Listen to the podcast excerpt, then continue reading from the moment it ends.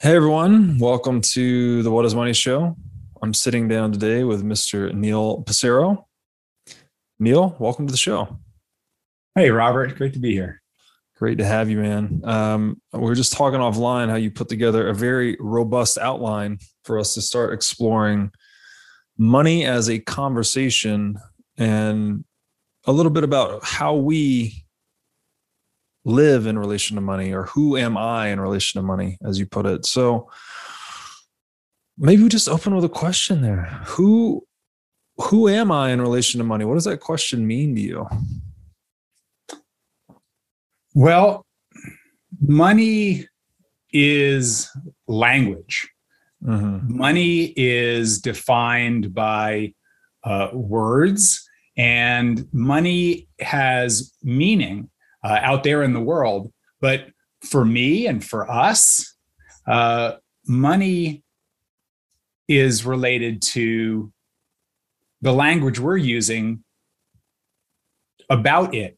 Uh, mm. Conversations with ourselves, conversations with each other about uh, what it is, how we use it, uh, what it means, especially from our past we're human beings and humans are are historical beings and so our past and our relationship to what has happened with money in the past may very well be our future mm-hmm. especially if we don't consider the language that we're using uh, around around that that topic so really what what i'd like to offer is that we create a future in relationship to money in terms of the language that we use.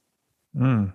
Yeah, interesting. I like, you know, it's been called the language of value by a lot of great thinkers. Um, and I've explored a bit of this in my writing with this connection between the logos, um, which is a very ancient idea. You know, if you translate the logos from Greek, it means word or ratio. So the connection I was trying to tease out were in words, like typically they have meaning relative to each other, right? It's the context and the grammar in which we're using these tools, these psychotechnologies to communicate. Um, but with money, its main feature, I guess, is the communication of prices. And prices are well, those two, in the same way that words have a ratio of meaning, prices are just conveying an exchange ratio, basically denominated in this universal language of money. And then I, I think you, have actually taken it a step further when you're saying the conversations are also with ourselves, um, which is true because we're planning in money, we're thinking in money, we're you know, it's it's like a mental software we're using to deal with the world in many ways. So, where this idea this is kind of complicated to say. This idea that money is not an idea, it's more of something that that arises in conversation, right? It's like an emergent property of two actors interacting. Where does that come from? Is this a philosophical idea or, or maybe you could just expound upon that a little bit? Sure. So so money exists out there in the world, right? We've got uh, money that uh, has all sorts of forms, physical forms. The, the, the thoughts about money are an internal experience.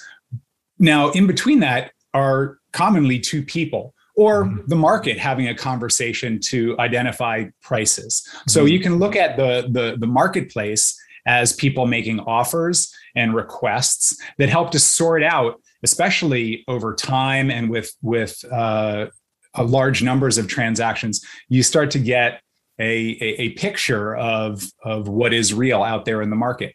So mm-hmm. for, for ourselves internally, the, the idea is, you know, language that we use helps to create our reality. These are mm-hmm. philosophical concepts. There's, there's, you know, thousands of years worth of history uh, of philosophy of people trying to sort out, you know, what is it to be human? Um, some people uh, label this as existen- existentialism. There's ontological thought, and there's a whole variety of philosophers that have that have put these ideas together. And I think it's worth considering uh, how these ideas uh, help us to to paint a picture of our relationship to money, especially in the idea that that money is a conversation uh, about the future. And if we let the color pat the, the past color uh, that conversation, it's very, very different than if we're inventing something from a from a place now uh, about the future. Mm.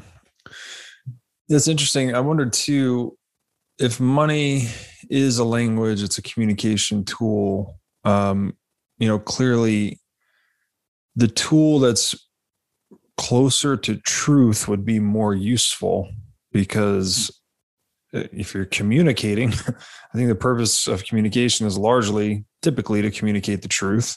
So you can coordinate with other people, right? You can take information you may have gathered through sensorial experience and actually connect that to someone else um, such that you could you could then coordinate your actions together right it's effectively what a market is doing so how do you think then if money is a conversation how does the type of money we are using influence the nature of that conversation?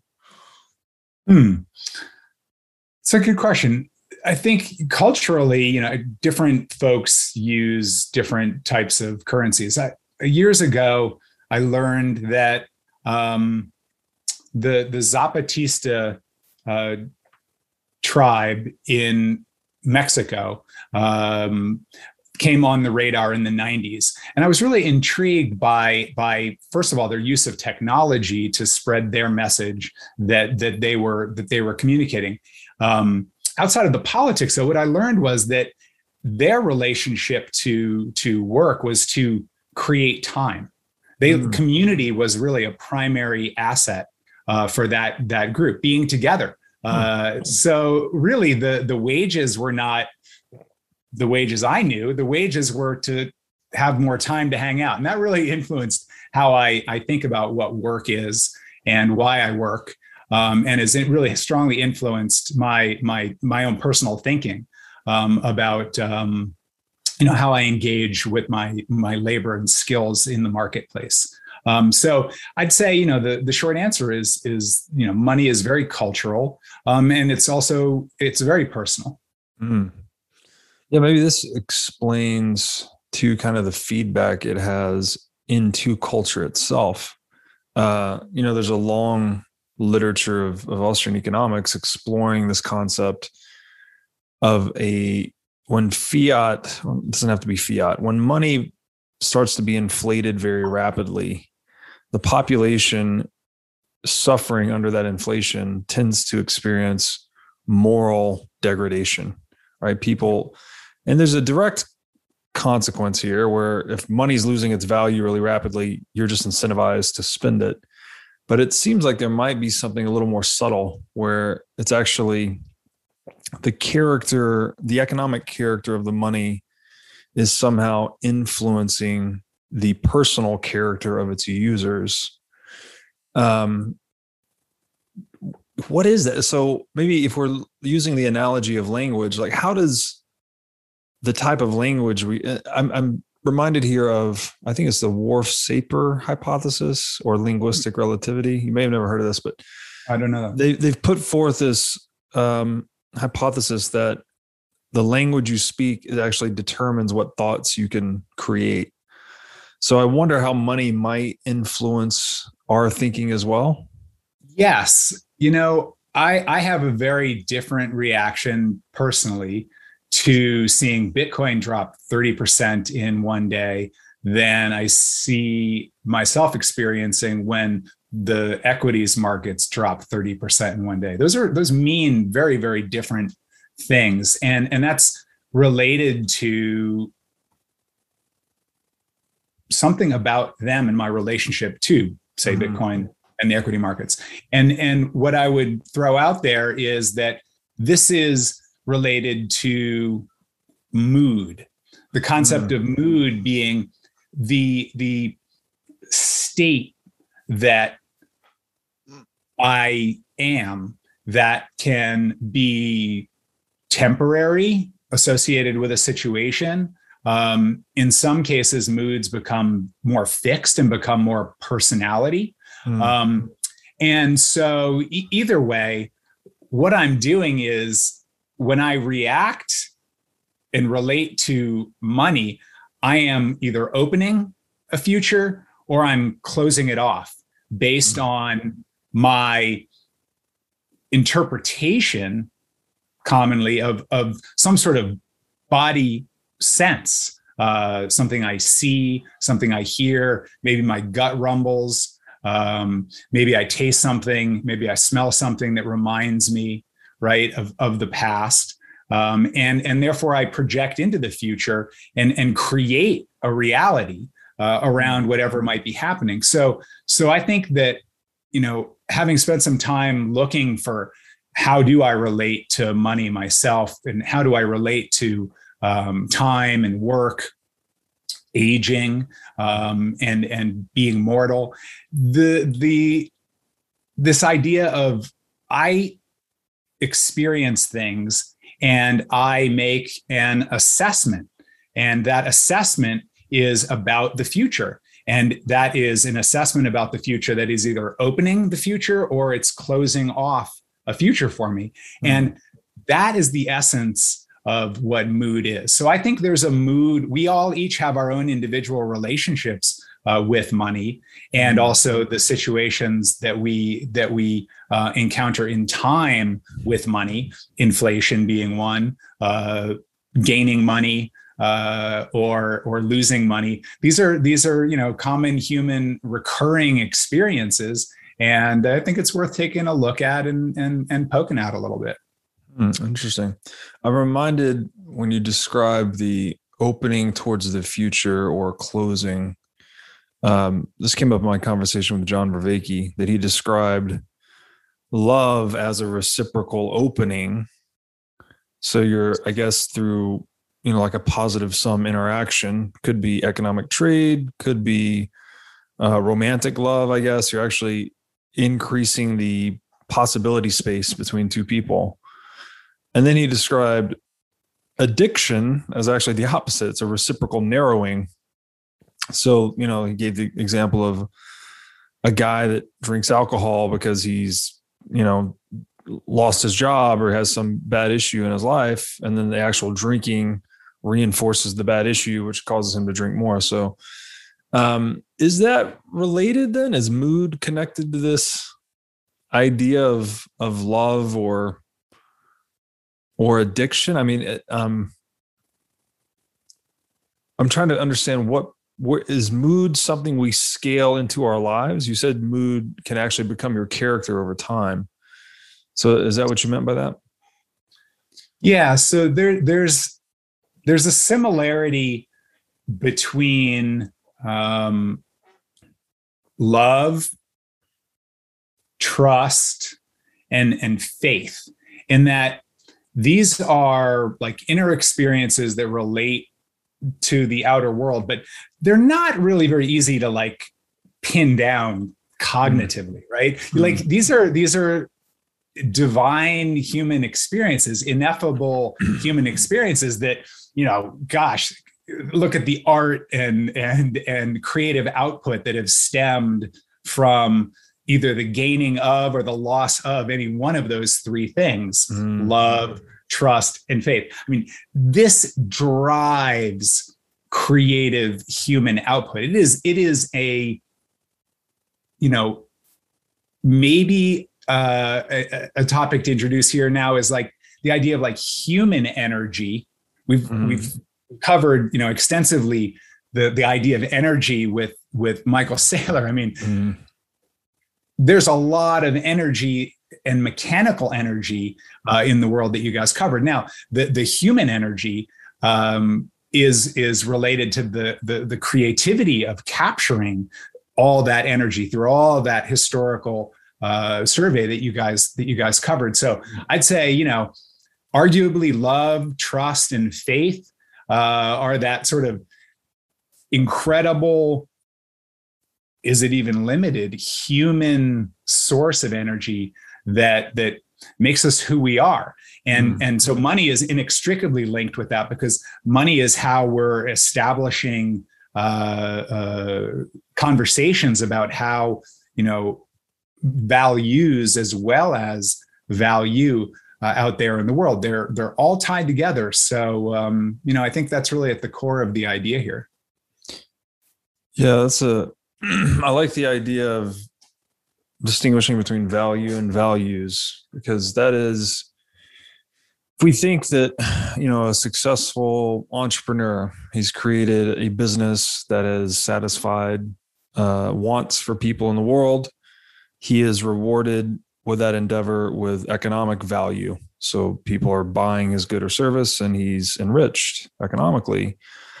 But there's another side to this as well where it's actually as a result of him i guess ascending the socioeconomic hierarchy in terms of just wealth he's now more strongly imprinting his personal values on the world right? You could just think any you know pick a ray dalio jeff bezos any rich guy it's like whatever personal values they hold now uh it's much louder right? That whatever values they hold are much louder to the world. They're they're leading by example i guess you might say. Hmm. so trust faith and love. Trust is an interesting one too because what you know we need to trust one another ideally in our small little circles but trust also doesn't scale or you can't just trust the you know all 8 billion of us. We need trust minimized media like money to to do to get on to do business together. Um so how do you think money has a relationship with trust? And if so what is it?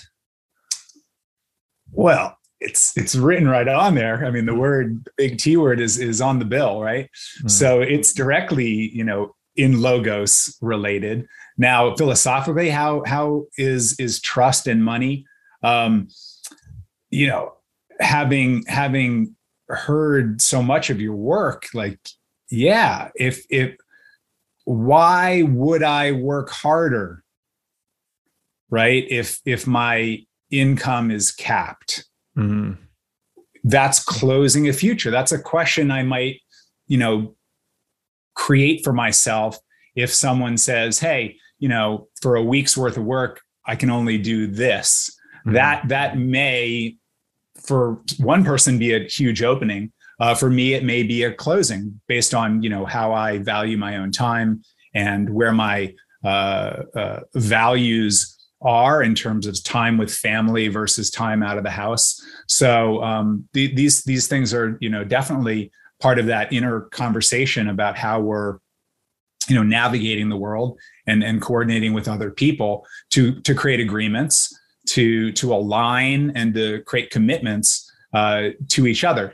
If if that mechanism is faulty if if you know you don't pay me in a timely manner and i know you never do well i'm going to relate to that relationship very very differently um, than if uh, well one of my uh, friends' fathers. You know, this guy just he pays everybody right there on time. That's his whole thing. And mm-hmm. well, he happens to be a billionaire also. Mm-hmm. So there's something about that relationship.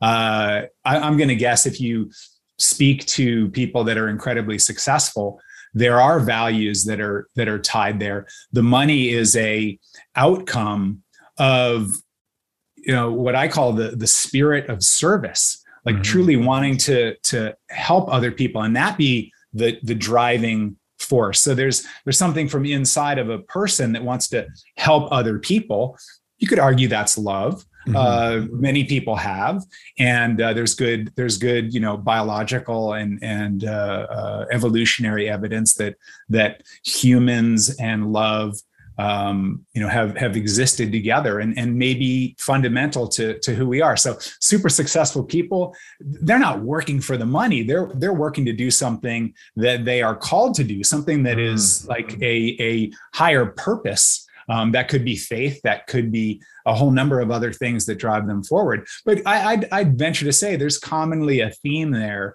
that that that uh, pulls those incredibly successful people to be of service to others and as a result are rewarded uh, it's pretty uncommon where people are rewarded when there truly isn't something valuable uh, you know pro- uh, uh, provided to another person. Mm. So yeah, yeah, value and values. I think those are those are they're important things that I don't think we we speak enough about. They're almost kind of like, you know, perceived as not related, but but this idea of being of service to other people, being what work is, and really, you know, how we trade uh, uh, our our time for for goods and and wages and and compensation of various different sorts. And I think that, that that's it's it's worth taking a good look at. Mm. Yeah. So that um, act of service, as you described it, or or coming from a place of wanting to serve others, that in and of itself is an act of faith, right? Because you're you're giving without any certainty of getting, so to speak. But to your point, it's those who act honestly through that faith are the ones that really do well. They create a lot of value for others and then it comes back to them somehow. Yeah. Uh, there's a bigger word here too. It's it's courage.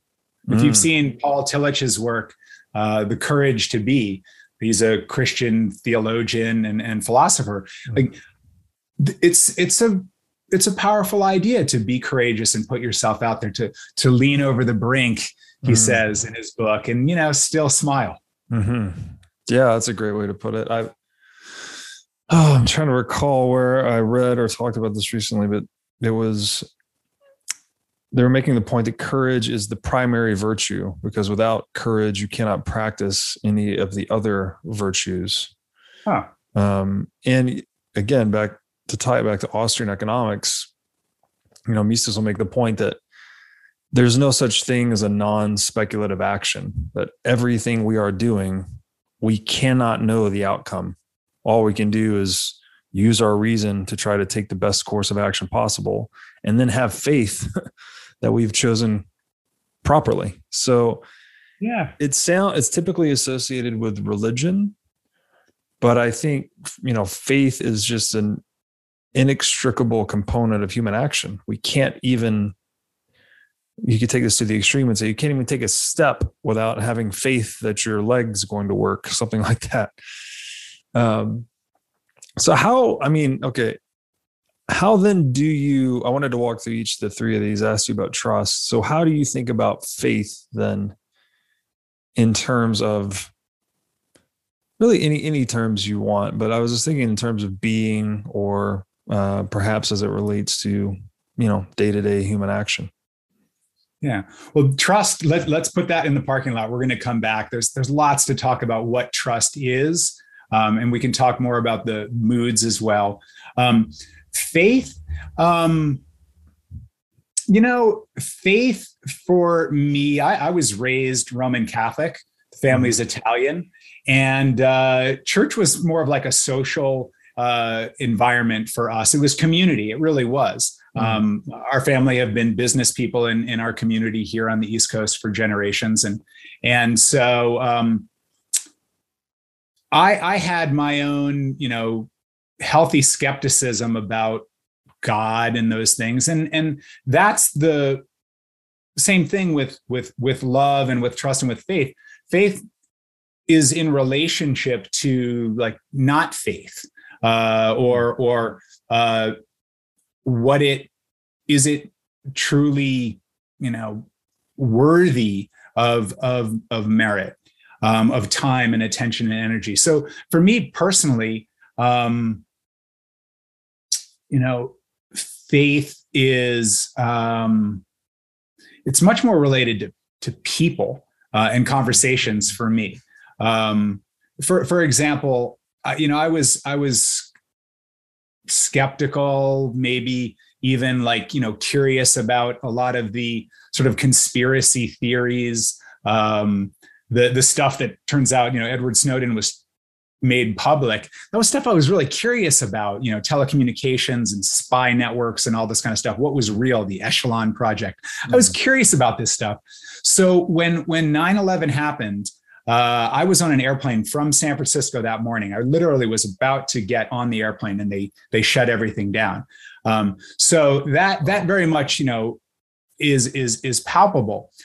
I was flying back to New York from San Francisco that day, and I fled to the hills of Northern California, afraid for, oh gosh, they're coming for San Francisco next. This would be a next likely target. Mm-hmm. And oh gosh, what's going to happen to New York now? People are going to it's going to descend into to a state of nature mm-hmm. and oh gosh you know what what could happen my mind was really creating that closed mm-hmm. future mm-hmm. uh, and you know when i got back to new york nine days later and saw like the the effervescence of love and people like connected together i my spine i'm tingling like as i think mm. back to that time Hmm. It was so beautiful that my faith in humanity completely changed. My view of who people are, uh, that that future completely changed. So I'd say for me, that was like one of these pivotal, real experiences that um, you know is really hard to put into words, but but is at the essence of for me what what faith is there's also the the you know the incredible beauty of nature i've been blessed to live in northern california for the past 30 years mm. and you know gosh it's magnificent and mm. it's it, when you have those quiet moments like somewhere incredible the trees the mountains the lakes the ocean i mean the desert mm-hmm. that's an experience of of divinity for me that comes through nature uh, mm-hmm. and and and a deeper connection to nature because was kind of the start of it. And then suddenly, one day I woke up, I'm like, hey, I'm nature. oh, like oh snap! Like oh yes. So you know that uh, is a part of it. I studied Hindu philosophy for a while. I lived in in Boston and became friends with um, a gentleman, Tyagananda, who runs the chapel in Boston. He's the Hindu chaplain for MIT, Harvard, and, and I think Boston College, maybe BU as well. He and I got to be fast friends, and, and uh, I learned so much about that sort of non-dual view of the world. Mm. That's where I really got introduced into, you know, kind of thinking more about how I think which mm. is another topic that I'd really like to, to, to poke on. You know, thinking about how we think um, you know, about money, but also mm-hmm. just you know being aware of that. I think th- this is this is where reflection comes from. And some people reflect in prayer, some people reflect in meditation, some people reflect while exercising. People mm. reflect in lots of different ways, and uh, you know I think that's that's another really worthy human endeavor that that I would you know I'd shine a little bit on and say like reflect. It's good. Slow down one of my mentors, a gentleman named Richard Condon, says to me all the time, he's like, Neil, slow down. And you know how nice that feels to be given the space to sit, stop, reflect. It really helps to, to bring more aliveness, uh, you know, for me personally. And uh, and and so you know I, I offer that as as kind of a part of that, thinking about how we think, and and remembering that we forget also yeah. giving ourselves the grace that you know the monkey mind well tyagananda he said i love this you've heard the monkey mind right course, everybody's heard the topic yeah. so but the way he put it was the monkey mind drunk stung by a scorpion and the ghost has entered That's human consciousness. That's who we are. And so remembering that we forget and and just, you know, keeping that cycle up has for me, you know, brought a tremendous sense of of of of just peace and equanimity and uh, uh, uh, relief after being, you know, spending 25 years as a hard charging entrepreneur, chasing power and wealth and you know trying to appease everybody. You know once i stopped and slowed down a little bit uh you know that that helped a lot. So for for people out there that that have that feeling um uh reflect take some time you know take time. You've earned it. What do we work for anyway? I think i learned something from the zapatistas. You know time and hanging out with people to to connect uh and and maybe just to connect in a sense of respect not for all that future action and you know creating stuff just to to hang out and be with people. Um, and and also then to you know create to to create community uh, rather than try to create you know material wealth. Yeah the, that that's what faith you know i think if i that, that's my faith riff. Uh, that's where i think it all boils down. Hanging out with other people being connected with other people um, and being able to uh, spend time and create futures together. Mm. uh, that's what it's all about. Another great mentor said to me you know what is all this work stuff anyway? You know if it's not just to hang out with people that you like that's a good way to look at it. And yet do we not and i urge anyone who is tolerating dynamics with other people uh, in in work to be a cause in the matter and to uh, uh, create connection with people where they may perceive that that someone is you know not having their interests in mind there's there's there's ways to do that that's being candid with other people and we can talk more about that too this is all related to trust mm. and this is all related to creating trust creating authentic trust which is a really important distinction that that a great teacher uh, and and and growing friend of mine named Fernando Flores has introduced me to um, in his work. It's his work around moods. It's his work around trust that has has really helped to um, put into language uh, things that we all know, but but I just didn't know that they were out there, nor had they been sort of articulated into something that that that we can use tools psychotechnologies tools mm. that we can use to create the world we want i'm i'm staggered by how is it that we as human beings we work so hard and yet we we create a world we don't want it is a mm. real paradox yeah well how hmm how does that come to be because i mean my general views on it, and I've shared this before. You've probably heard it, but this this universal proclivity for people to pursue something for nothing.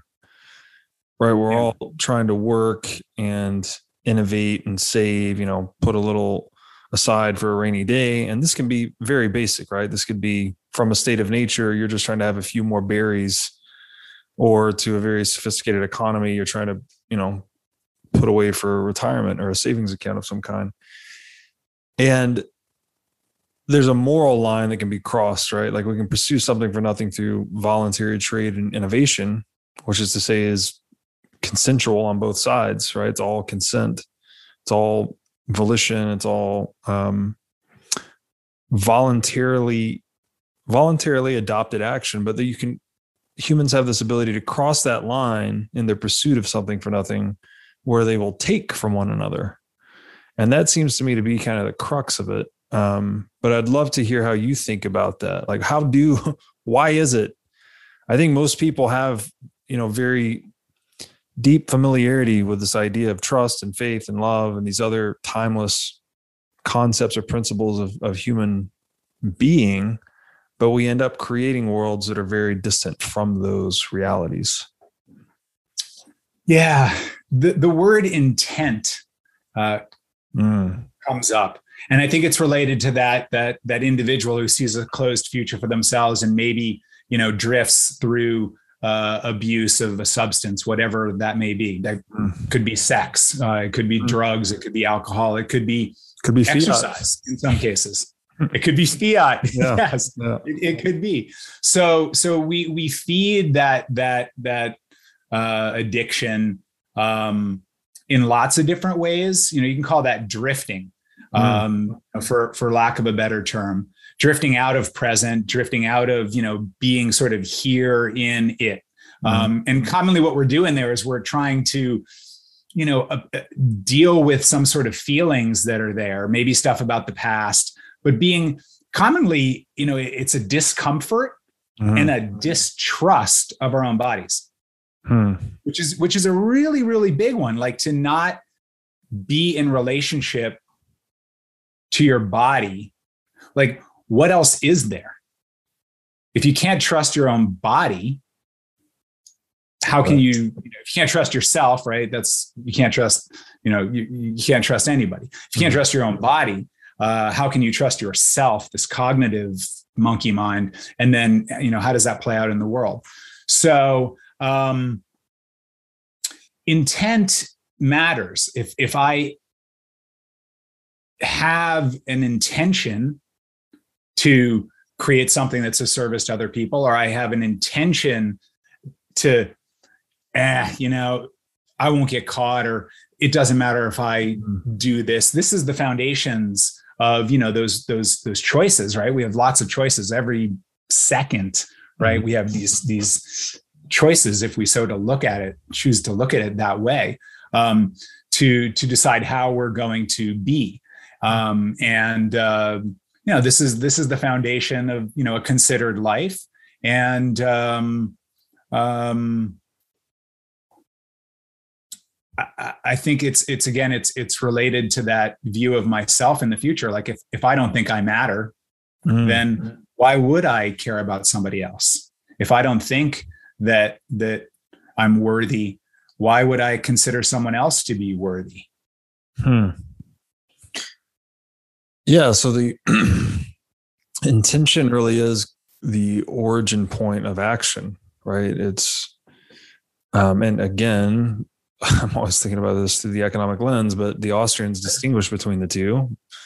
Uh, you know, human action is purposeful or has intent, whereas they distinguish human action from human behavior, which would be something that's much more reflexive.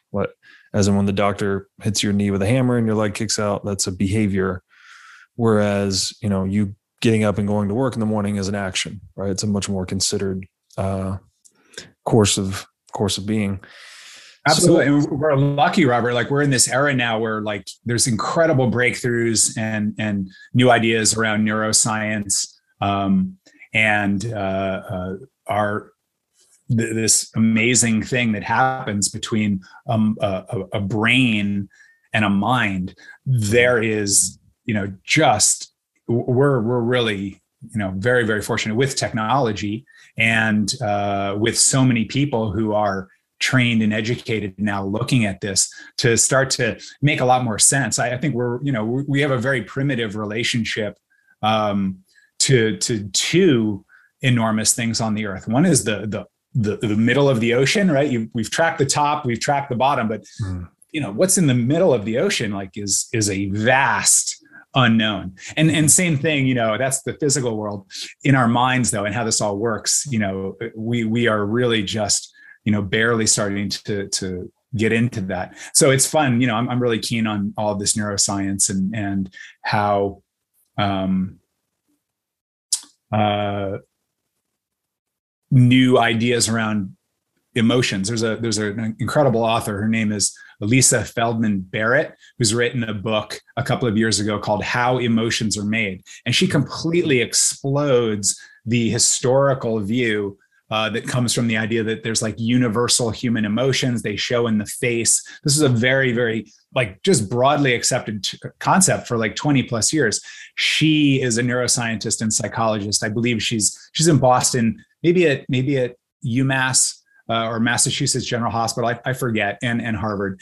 Uh, her her work is really amazing. It's a, a, constructive view of emotions that that we get there. It comes many different ways. We might label it one way or another, but there really is no universal experience. Your fear is not my fear. Mm-hmm. Um, how you express your face is not going to be the same way. And so, uh, you know, I, I, I love that in the realm of, of science and exploration that we're we're we're blessed to be in this period of um, you know such innovation in technology mm-hmm. and so many people that are accessing education and uh, you know through our wealth and prosperity it's it's really quite you know quite quite a quite a renaissance in in knowing ourselves um, being um, you know just a, a, a fantastic place that we're we're spending so much of our our treasury collectively mm-hmm. to, fund science uh, around who we are and how we think and and you know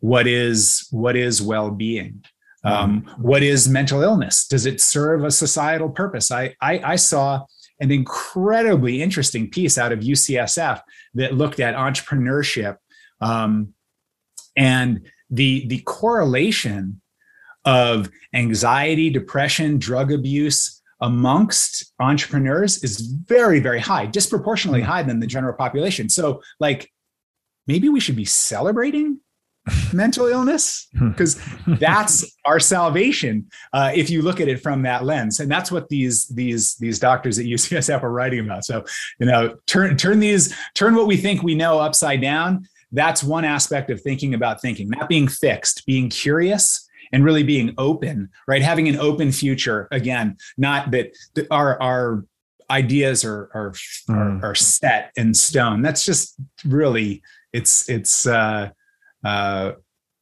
part of our challenge, I think, in relationship to money. Uh, mm Specifically, you know, we have fixed mindsets about money. We're not all well educated. I love that that you and Pomp are talking about money as a life skill, and I mm love what he's doing in terms of his work to teach people about, you know, how to have money. You know, mm our conversation here started off about how we're being in relationship to money. Mm-hmm. Those two things are really closely aligned. So, you know, big high five to Pomp and and, and all of his great ideas.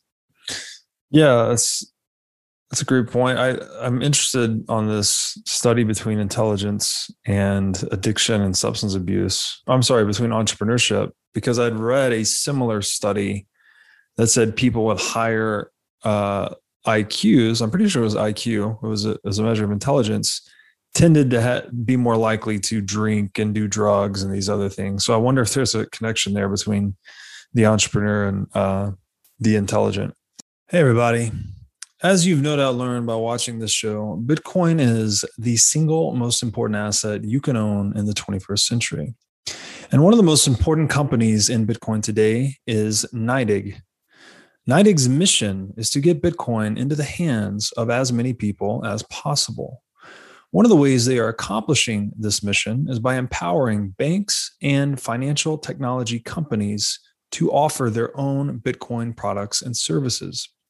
As a true game changer in the industry, NYDIG is safely unlocking the power of Bitcoin for forward thinking individuals and institutions alike. Led by Robbie Gutmann, Yin Zhao, and Ross Stevens, NYDIG has absolutely exploded onto the Bitcoin scene recently and has quickly become a leader in this space. So, whether you are a professional investor looking for asset management services, or a company looking to white label your own Bitcoin product or service, consider NYDIG your single source solution for everything Bitcoin. You mentioned uh, you learned a bit about Hindu philosophy and uh, its relationship to thinking about thinking. Is funny you brought that up because I that's really the one of the main themes to this show, I think, is you know we always just think money is it's one of those things like um you've seen that commencement speech this is water. Have you ever read that or seen that? Where he talks about two fish are swimming by each other one day and the older fish says to the younger fish hey so and so how's the water? And they go on past each other and the the younger fish thinks to himself like what the hell is water? You know like it's it's hidden in plain sight everywhere and nowhere all these analogies. So i think money is similar you know it's it's the economic water in which we swim. Very important to life in general. It's the most i think it's the most important tool there is frankly. Um, and you can see that when you just think about removing a different different tools from your life like how much it would impact you if you pulled money completely out of your life like you really couldn't do anything it just whatever you've got at home is about it um so very common very important but we don't stop to think about it very much and to i think really that question what is money that is a a step towards metacognition you're thinking about what is thinking because you're thinking through money oftentimes, you know. So it's like taking off the glasses and examining them a bit. Um, so that's a long-winded introduction here, but I wanted to to get a little philosophic. you mentioned this realization you had that I am nature, right? Like you've always loved the nature you're going, you're living in, but then you had this realization that I am nature. And I had this thought recently that we are each of us is just the universe engaged in self-reflection right? Because you are nature i am nature but here we are talking about nature talking about each other and how we relate to the world. So do you think i mean i guess how do you reflect on reflection? What do you what is all this? What are we doing? Why are we talking about it? Why are we talking about money and consciousness? Like are we just trying to move towards trust faith love? Like i guess is it kind of a two part question it's like what are we doing and what should we be doing well, you and I are doing what we should be doing, and that is having a conversation for action about this together and sharing it with other people. Mm. Uh, it it this matters. It matters to me. Uh, I'm 50 years old, and uh, you know, I I used to think I had it all figured out. Uh, I heard you and, and Jeff Booth speaking the other day. It sounds like you're mellowing with age, kind of like oh, oh, yeah. realizing how little you know. Like well, why is it that, you know, all my executive clients over all the years, everybody's so right all the time. And why did I fall into that? Mm. Why did I fall into the trap of chasing power and money when when I was very very young I was blessed to have um, two clients at the same time. One of them, the culture was of empowerment. These were very creative people. The other one was an entire culture of fear. Hmm. And there was a time where I chose to go chase the powerful people. I was 22, 23, four years old. And, you know, it took me two decades to realize I was doing that. And then all along wondering why I wasn't feeling fulfilled in the work that I was doing. Mm-hmm. Um, you know, there's a certain point where um, you know, either either you know, you you see that and you do something about it, or you start to not be living. You, mm-hmm. you start to not be in aliveness. So, and, and that's another one of these courageous kind of, you know, points. And so, you know, Robert, I didn't think we would get kind of to this, you know, level here, but you know, this stuff matters. Looking back for me, my my hope is that that you know this is available everybody wants it but yet nobody really in, in our culture, especially in our work environment, which consumes a lot of our time, mm. nobody's really talking about this. And and certainly if they are talking about it, it's unique. There are leaders like people like Jeff Weiner at, at LinkedIn. Um, there's there's there's others. There are people that are really leading by example um, in this in this realm and I think you know that they uh, they're also being incredibly successful. My my friend uh, Godard Abel in San Francisco, um, one of the top entrepreneurs in the United States, according to Ernst and Young, um, and his success of of you know incredible business success and savvy. He creates really beautiful cultures that people really love to be in. Mm. And so, you know, to me, what what the real big aha was was I've been very, very blessed um, with with uh, all sorts of of gifts um, that have been given to me. Some that are innate, some that I'm just really really lucky. And so, you know, it's it's I feel sort of obliged to to to teach now that I'm 50 years old and and be honest, share, you know, where I've stumbled and fell. And a big part of it was, you know, not really taking a good look at why I work and and kind of earlier you got me thinking about you know next to your love what's the most dear thing it's your labor mm. your your your service to other people that can be your children that can be your family but you know commonly it extends out and and so um, you know that that really you know how we are working. Um, some people would argue, and, and it seems like more and more people are choosing to declare, which is a speech act. Mm-hmm. Uh, I declare that work is not working for me. Mm-hmm. And this is this whole great resignation, this, you know, period that we're in right now after after uh, shutdowns of businesses. Now we're trying to recreate, reinvent, and create a new conversation about what work is. Um, one of my good friends, um, his name is Joe Galvin. He runs research um, uh, at a uh, CEO uh, forum, uh, thousands of CEOs all around the world.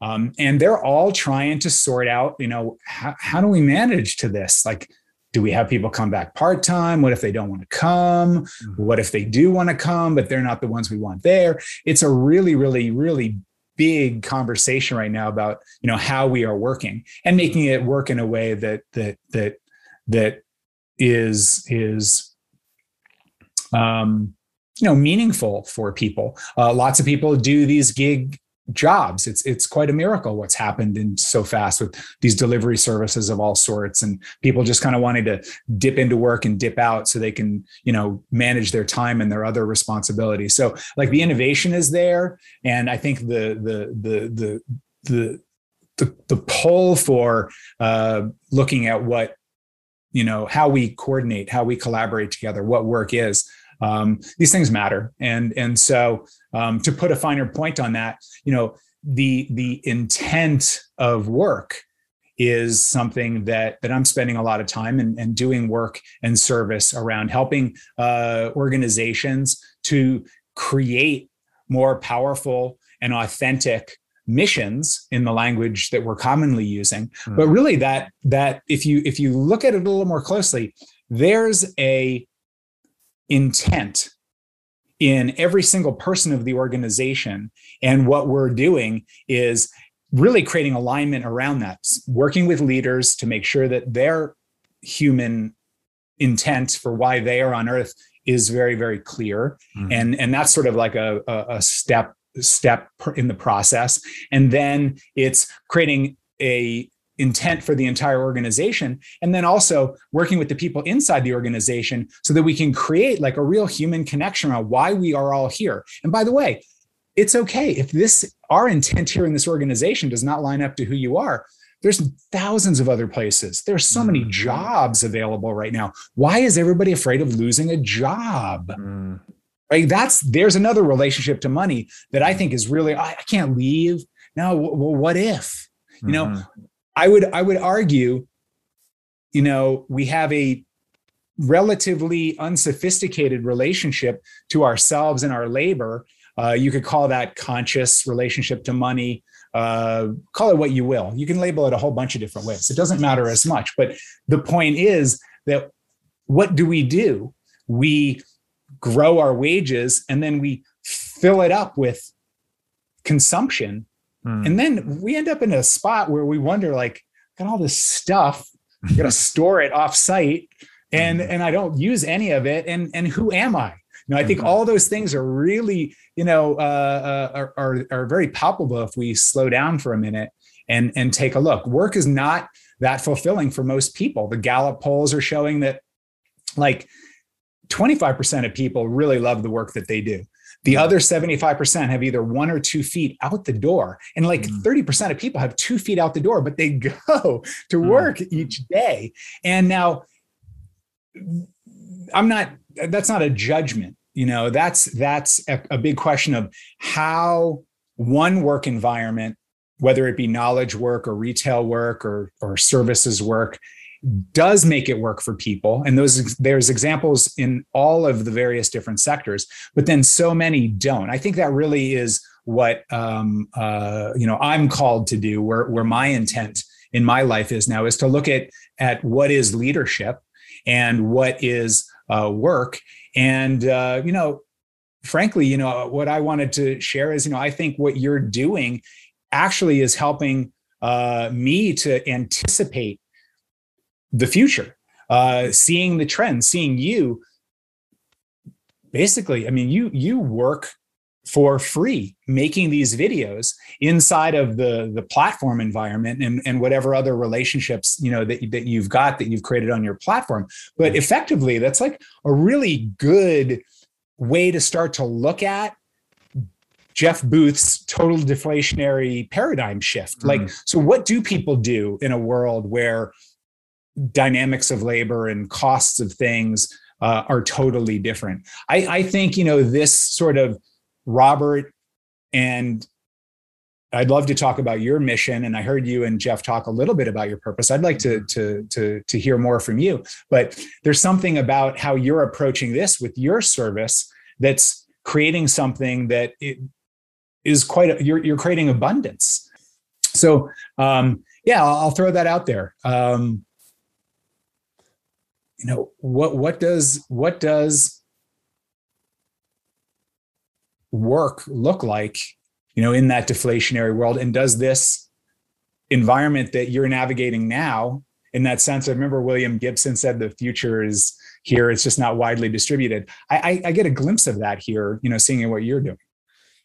Yeah i think you're absolutely right. I am i would say that the career path i have taken for myself is definitely on that edge of the Overton window where it seems many people are headed in that, you know, I'm I'm digital, I'm non-local, I make my own schedule, you know, just entrepreneur to the hilt.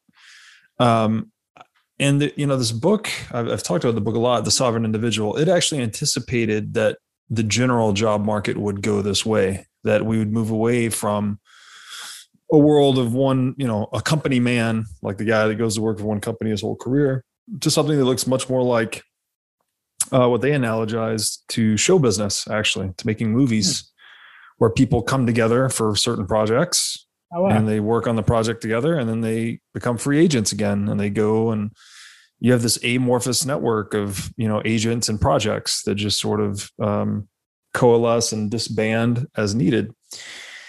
And I like this connection you make actually where you said love is kind of the first order uh, principle i guess guiding us right? You're taking care of your kids or your family or it doesn't have to be kids or family. That's just most people's thing that they love. Some people love you know they idolize things right? People may love money or anything else that um, what i would describe as just what you place highest in your personal hierarchy of values. That's hmm love. Um, it's also a definition for God that Jordan Peterson's used. So we always say God is love, which is interesting connection. But this idea of that maybe this is one of the greatest things we can do as humans, and I feel very fortunate in this regard, is that to be able to perform a labor of love, which is to kind of bring the two together, right? Where you get to wake up and say, What am I going to do today? Well, I'm going to work on this thing that I love to do. it's amazing. You know, I, and for me, my friends would make fun of me and say that I've always been really good at homework, really like to do homework. And so now I kind of do homework for a living. You know, I'm reading books, I'm doing research, I'm thinking about all these things, blending all these concepts and ideas together that I get from just the smartest people in the world that I get to talk to. Um, and so that's really interesting. I wish that, and I guess this is part of the Bitcoin vision, is that in a hard money world, all of those economic benefits of innovation are distributed more evenly, right? Whereas right now, the central bank and those closest to the fiat uh, currency spigot are benefiting mo- the most from the economic abundance entrepreneurs are creating. Honest money would flip the script on that and let those uh, gains be distributed evenly, such that people would not need to place as much emphasis on work to make ends meet. Right? We whatever we have a forty-hour standard week here in America, which is way over under depending on who you are but that number could realistically be something way lower. You know, we live in this modern age of uh, tools that radically empower our productivity, but we're not seeing that reflected in our cost of living. In fact, we're seeing the opposite. due to fiat inflation. People are working harder, working longer, you know, et cetera, et cetera. So I think that contributes to this dissatisfaction with work. Um, but if we get back to an honest money standard, then I think you'd have more people doing what is meaningful to them on a day to day basis. And I can't envision any way that could be worse. That seems like it would be better. better for the people working, better for the people that are benefiting from those services. Like, just again, speaking from my own perspective, I think I do good work because I'm really doing what I love. Like, this is what I would be doing if money were no object. And in fact, I started doing this as if money were no object effectively. Were just, it was just a passion project but it became a real business very quickly. so I'm fortunate uh, to that, and I am paid now. I should make that very clear. I do have sponsors and all of that, so it's a real thing. Yeah. Um, but to that end, my and maybe to tie this all together is like that is my mission right now is to shine light on the corruption of money because it's causing people in my estimation to at the very least need to work more than they need to, probably doing something they don't want to do. And I think it also has all these second order consequences we talked about earlier that like uh, it degrades your your character, your culture, you know, all these things that we really live through and for. Um, so, you know, in a nutshell, I guess honest money makes a more honest world. Um, I want to redirect this back to you now, though, because I'm really interested in the story you told about starting your career and you took a dark turn it sounds like. You you you went in pursuit of power versus in uh, in pursuit of um, something that would have been a little more in the light i guess from not knowing the story fully. What okay i'd like to know first of all what was that? What were you what was the fork in the road for you? Secondly what is the conversation you wish you could have with 22 year old Neil now? Like, if you could go talk to him right now, like, what would you say to him about that experience? Uh, and I think this will be very useful just for the younger audience that's trying to figure out their path forward um, in terms of career, entrepreneurship, money, et cetera. Um, and yeah, we'll just start with that. I have one more question about it too, but I'll ask you after. That that's great. I've never been asked that question before.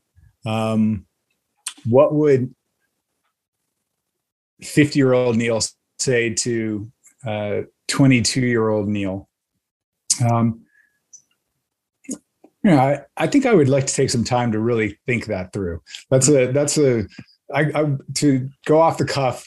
I think would be uh, would be more along those lines of corrupt, then that, this is this would be something to consider. But I, I, will tell the tale of that that choice, Please. and that choice was no choice because I didn't even see it was a choice. Mm. That's the real curious part for me, Robert. That like there I was having the opportunity to put my labor um, into a group that had proven and and this is trust the the they had shown me time and again that they trusted me, that they created a culture of empowerment in their organization.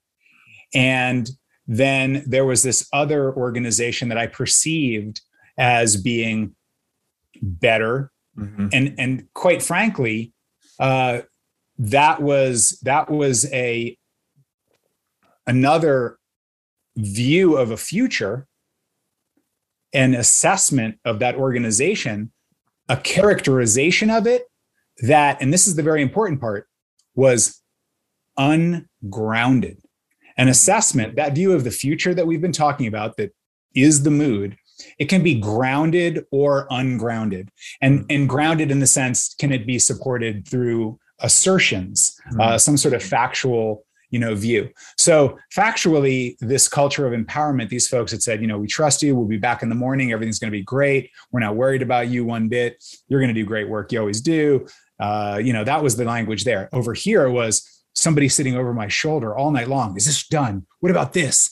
What about you know mm. a, a, totally different environment?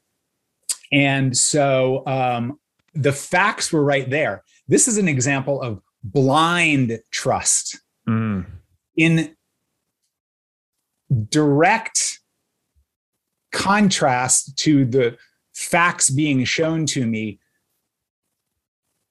i made a choice mm-hmm. or, or I, I i i believed something and so if we look at, at, at, trust, we can now start to make some distinctions inside of what trust is. And again, this is the work of, of Fernando Flores um, and, and uh, his, his um, uh, partners in writing these concepts up. The faith, the love, the authentic trust that we were talking about before is in relationship to the breakdown. It works with it. It repairs, it breaks down, it repairs, it breaks down. That's a very, very human, very authentic process.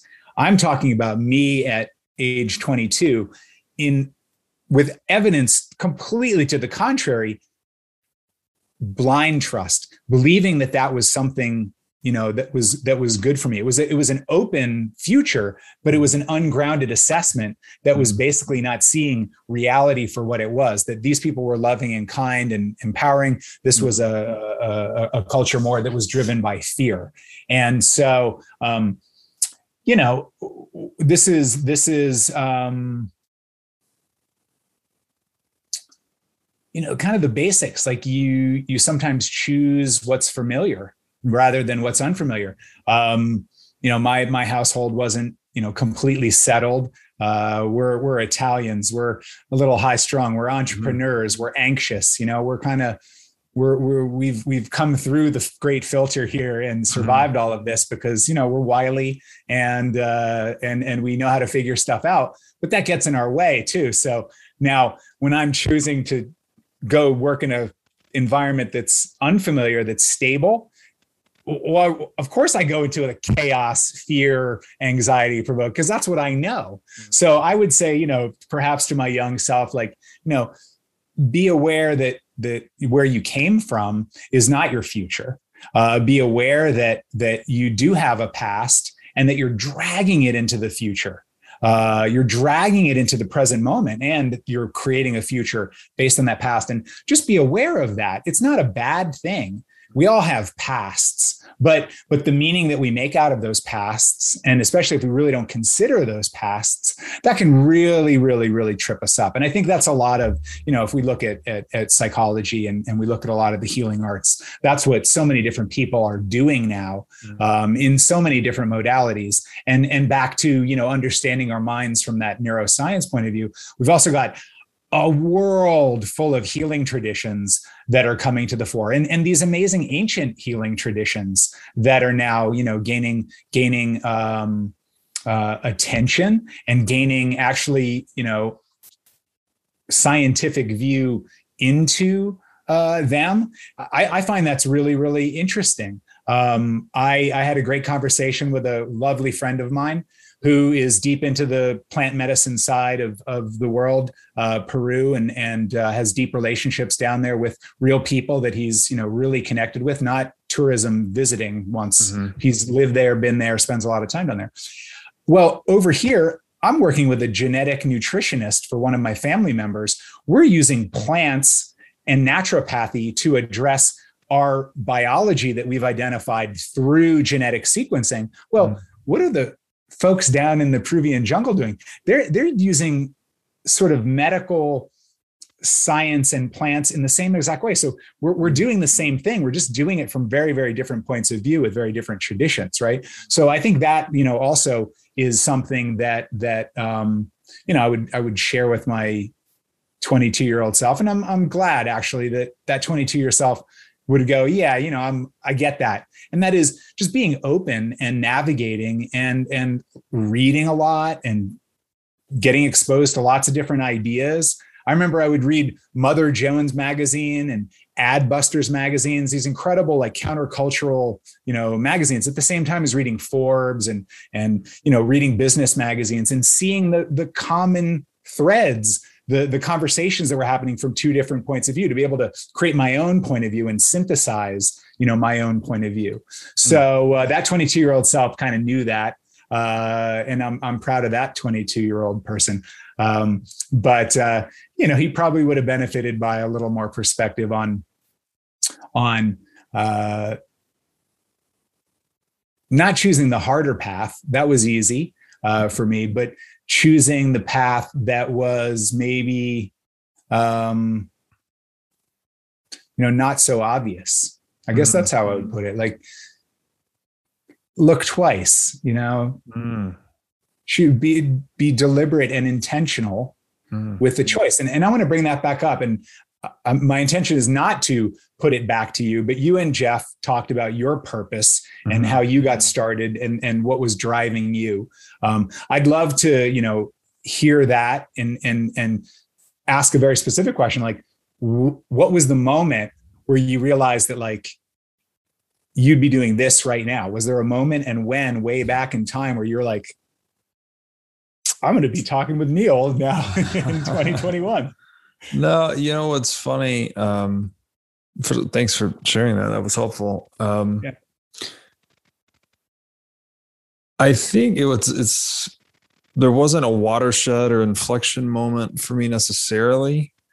Um, I'll just say that it's very funny how much what the, the old saying if you want to hear god laugh tell him your plans right it's amazing how much life can diverge from what you envisioned it at some point in your life but that can be a really good thing. It doesn't have to be a bad thing necessarily. So i um, had this vision for myself when i was younger that i just wanted to be kind of a discreet privately wealthy hedge fund guy that you know just was off the radar but very well to do you know out of the spotlight kind of thing. And when I started, and I was actually doing that, I was operating a hedge fund at the time when I got into Bitcoin, but I started writing uh, based on what I was learning in Bitcoin. I've always been a big reader, but had never been a big writer as much. Started writing and talking about it. And that's when I began to get a lot of feedback from people. You know, people were just like, Oh, I love your writing, I love your talking, want to hear more, more, more, more. And, and remember I, that that's when we met. When I read the the Bitcoin and, or, and zero piece, I was like, I gotta meet this guy. This is like this exactly. is inspired, astounding. I mean, I read everything, man. That was astounding work, and I'm really glad that I did reach out, and I appreciate you, you know, being willing to to jump in and and and meet and you know it's been fun to navigate these last couple of years together as, yeah. as in our in our way that we have it's really been beautiful i no, really you know yeah thank you for saying that and i i, I recall um you know that was a dark time for bitcoin actually. I released that in march 2020 so bitcoin was trading at i don't know 5000 bucks maybe yeah. after the big liquidity collapse. So that that was and still is my most popular piece that i ever wrote. Um, and let me just give it a plug. I mean those that are listening to this that know robert breedlove for twitter like please read the the zero and bitcoin piece. It's it is an an amazing work that i think well, uh, I, this will stand this test of time. Thank that's, that is my that's that is my that is my my vote. This is a piece that is very worthy and really of all the stuff that I read in those days trying to make sense of this whole thing. There was a lot of opinions, there was a lot of of writing. This was a piece that really stands out in so many ways and caught me thinking about like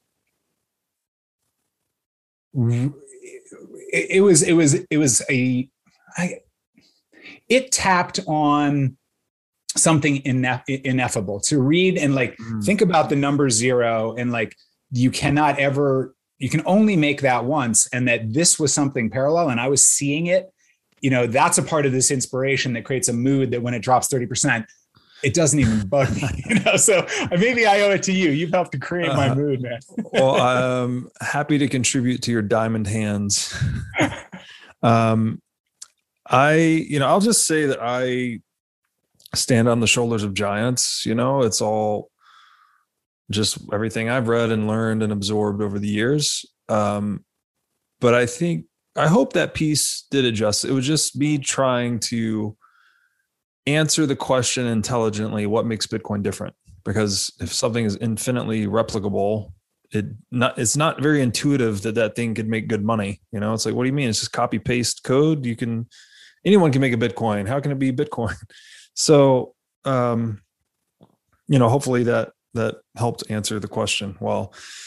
Um, but in there somewhere is is your you know your ultimate intent, your your calling here, your mission that that desire to learn the desire to synthesize. If you weren't a writer i'm, I'm really surprised by that because you're a very very very good writer. Uh, i would have thought that you were you know writing your whole life given how you write and the the clarity and the uh, amount v- voluminous and good writing that that you do i mean your pieces are deep and long and and and and well you know organized um, as a former English major a long time ago, I, I, I would have thought that you were a long term writer. You, this this was not. This is a new practice for you to, to um, distill I, these things down. I uh, publishing like this was definitely a new practice for me. I should say that I've always been reading and writing has always been my thing, though. I like even yeah. in high school and you know, I was the kid that if you were put in the group project together, five kids are going to write the paper I would just show up the next week and like have the whole thing done and be like, here's the paper guys. They're like, oh, thanks. They loved so, you in college. Your, uh, your, your friends in college. Yeah. I, I did it a few your times. Benchmates. Um, so it's, it's definitely like my, my thing. I, I mean, I'm just into it. Um, but I never had the impetus to write until Bitcoin, you know, I was never hmm. publishing or I was just reading a lot, frankly. So, um, but you know, you, you mentioned that it touches on something ineffable, and I think I can't take credit for that per se. I think it actually is Bitcoin. You know, like this idea of an unstoppable idea, something like zero, which I didn't even know. By the way, I was looking for an analogy for a technological idea that was unstoppable. And I just huh. kind of like stumbled upon the number zero. And then when I started to study the number zero, I was like, holy sh- shnikes, this thing is the governments hated it. You know, they tried to ban it. It's at the root word of cipher, you know, which cypherpunk is the ethos that led to to Bitcoin. So it, there's all these wild connections. These wow. zeros critical to encryption, et cetera, et cetera. Um, but anyways, so thank you for that. Uh, uh, yeah, absolutely. What what I heard you say, I want to dig into this a little bit more. There's the saying in, that we have in Tennessee came to mind measure twice, cut once, where you said you would tell yourself to be deliberate, take your time, you know, realize that there's a choice. What do you think causes the blindness? Um, caused your blindness in that moment? I'm sorry. I realize I didn't answer your question earlier. Um, there wasn't a watershed moment for me to take this career path, it was a series of those moments. So kind of like the moment we had where you connected with me about zero and there it was a series of those that ultimately led me down this path. So hopefully that answers that question. That's awesome. That's beautiful. Well, it shows, I mean, you you put something out there. You were courageous, uh, you were creative and uh, back to this, you know, where we kind of took this is from this deflationary, you know, new paradigm that's coming. Like, how do we help each other? Mm-hmm. Uh, I'll throw out there, you know, um, there's there's like identity, there's reputation, and transactions. I'll throw out there that not so much money. I, I don't know if it's money that is going to be in that future, but those three things uh, have some sort of relationship to what you're talking about. Like you, Robert, um, you know, uh, he he um, writes well and he's consistent right and lots of people start reading it and around you then forms something that that becomes very attractive that that you know your and its reputation i think that is a mm. currency here of some sort i don't know if it's money uh, mm. you're you're way more sophisticated in the the use of this language to define things but there is some sort of currency of reputation now that um you know uh, uh, allow me to be so bold to say like it's really starting to hit for you like I saw you on Tom Bilyeu's show yesterday. Like, I'm like, mm, yeah. yes, you know, like it's starting to hit. Like this thing now becomes you have you have some sort of uh, uh, there's momentum um, behind it, and and it was a courageous move to just give and share your ideas. And look what happens. I think that's presages what matters um, in some aspect, especially the sort of the knowledge aspect uh, uh, of this this this future economy.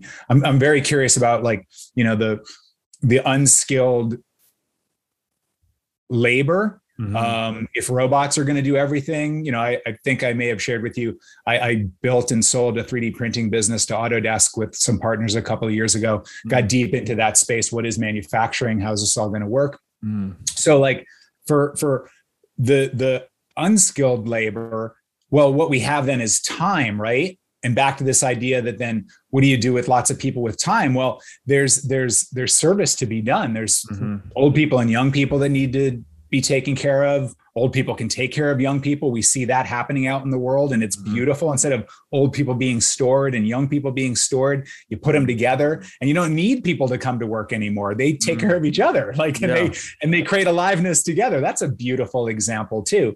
Um, but uh, the other piece I'll throw in there that I, that I wanted to say earlier too is like, well, what about like tax credits, right, mm-hmm. for someone that donates their time right should not you have an equal if it's an hour you know of time that you give should you not then gain a credit that's effectively you know balancing out your wages if you're not earning wages but you're giving time then you mm-hmm. don't pay taxes you know there's something mm-hmm. there in terms of how we're measuring this and that was one of the questions that came up you know in, in other programs like how do you measure all of this uh, you know world that may be coming our way. We need to we need to be considering that. So I'll throw those out as you know just things that I think help us to look at what's going on around us and see the future and be able to anticipate a little bit you know into that. So uh, thanks for letting me just riff because it you know i wanted to just rather than forget those ideas get them out there on the table. Yeah um, yeah. No thanks for for putting them out there. Um I'll draw one connection. This is comes from Jordan Peterson actually, where he says that reputation was the original store of value. Actually, um, okay. And the example, if we're hunters and gatherers, I bring down a woolly mammoth. I can't eat the whole woolly mammoth, clearly, but so I could share some of the woolly mammoth with my guys, my tribe, and I'm effectively establishing reputation. Uh, uh, engaging in an act of trust, frankly, giving you food now, trusting that, you know, in six weeks when I when you bring down the woolly mammoth and I don't have anything to eat, that you'll share with me. So this idea of great reciprocal altruism sort of bootstraps itself into trade and economies and all these things. So that's that's great. Your sense I, I was going to say connecting to money has very deep anthropological roots that's that's really great. I, I, I like that, and, and, I got excited for a minute, and I spoke over you. So excuse me. It has something to do with this this sort of corruption you said earlier. You said that word, and it, and it really like it it it landed viscerally. That like how has money disconnected us from each other mm. in a way that makes that reciprocal altruism it exists. You know i was at a great fundraiser for our preschool last week. There was incredible people. I mean can you believe like you know they raised like 60,000 bucks in 10 minutes from the crowd. Um you know there that does exist and it's but it's not the it's it's sort of the exception you know in some ways or it's it's sort of like oh i do that on the side rather than that be the thing that like and and when i hear ray dalio speak uh, I'm here in Connecticut now. We're living in Connecticut, hmm. um, and he's a neighbor, and I'm around his people. Um, you know, his wife spends a lot of time in in Bridgeport, uh, Connecticut, doing you know service in hmm. there, like in the thick of it all. Mm-hmm. Um, and you know, that's that's quite beautiful. But that goes back to like there's values here mm-hmm. that are why we are mm-hmm. how how we are in relationship to money relates to who we are Mm-hmm. You know, it's that there's a good connection, a good glimpse of that, of how it does work. So this reciprocal altruism, you know, that that would be the actually so that 22 year old self the times that i have volunteered and spent times with kids and worked with kids so much fun. And that's why i mean i love having my kids. I mm-hmm. i i set my whole life up uh purposefully. At 22 I've, I've never had a job uh, well, that's not true. For six months of the last 30 years, I've been on a W 2. The rest of my time, I've been out just like making projects, creating businesses, finding people I love to work with, building things, connecting people together, and like, you know, making stuff happen.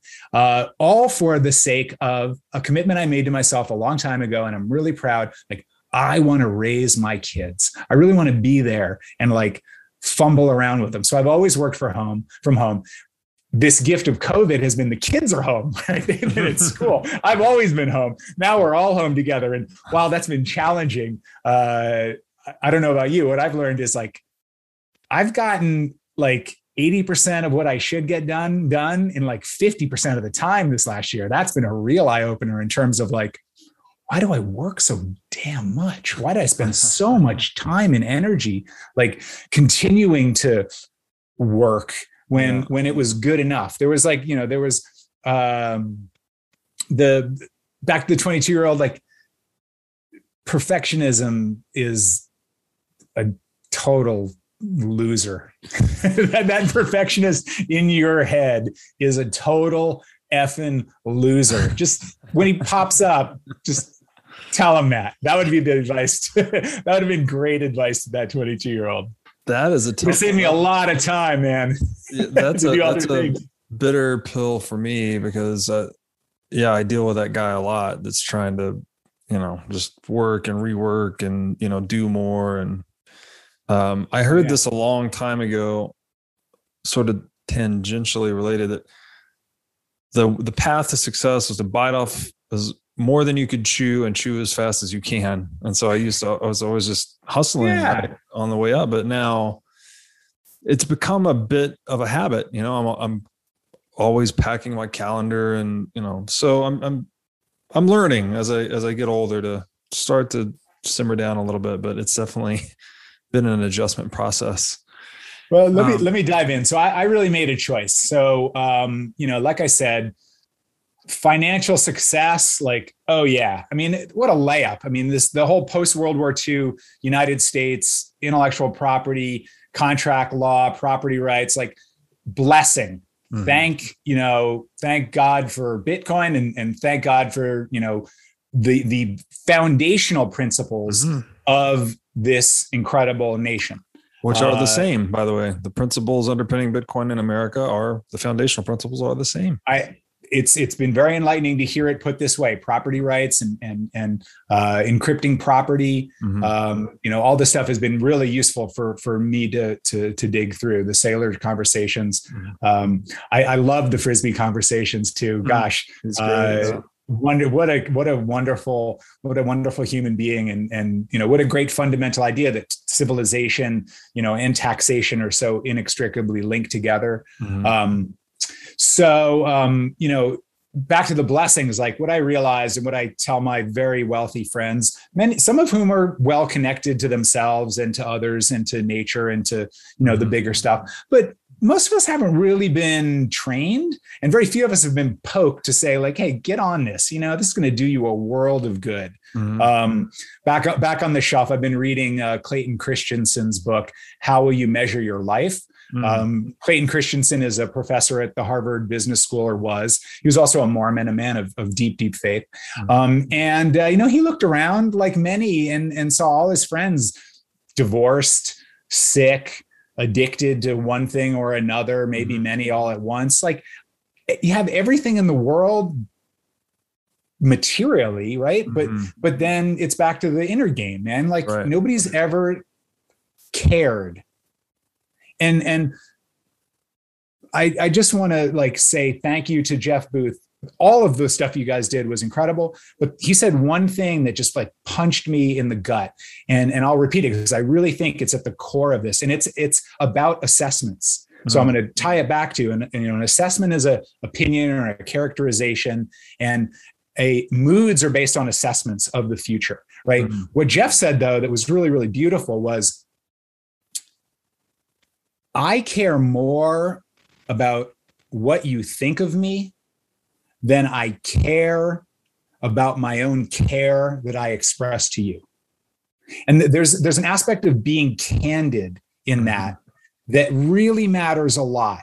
and and so to be candid to my 22 year old self is is kind of easy but look at like all of us are we being candid with ourselves number one mm. right? That's that's hard because we all have blind spots. This is where hanging out and having conversations that are that are based on love. And and kim scott from google radical candor her mm-hmm. book touches on this too. Like you know you're just an asshole and just like shit on people about how fucked up they are. You know that's one thing. That's that's one way to roll. Mm-hmm. uh, the other thing is if you're coming at that from love but you're honest like she said sheryl sandberg was to her about a presentation style that mm-hmm. that she delivered. She said you know you're not being effective in front of this group. You're an executive now. You know up your presentation skills was mm-hmm. the was the guidance. Like that was coming from a place of love.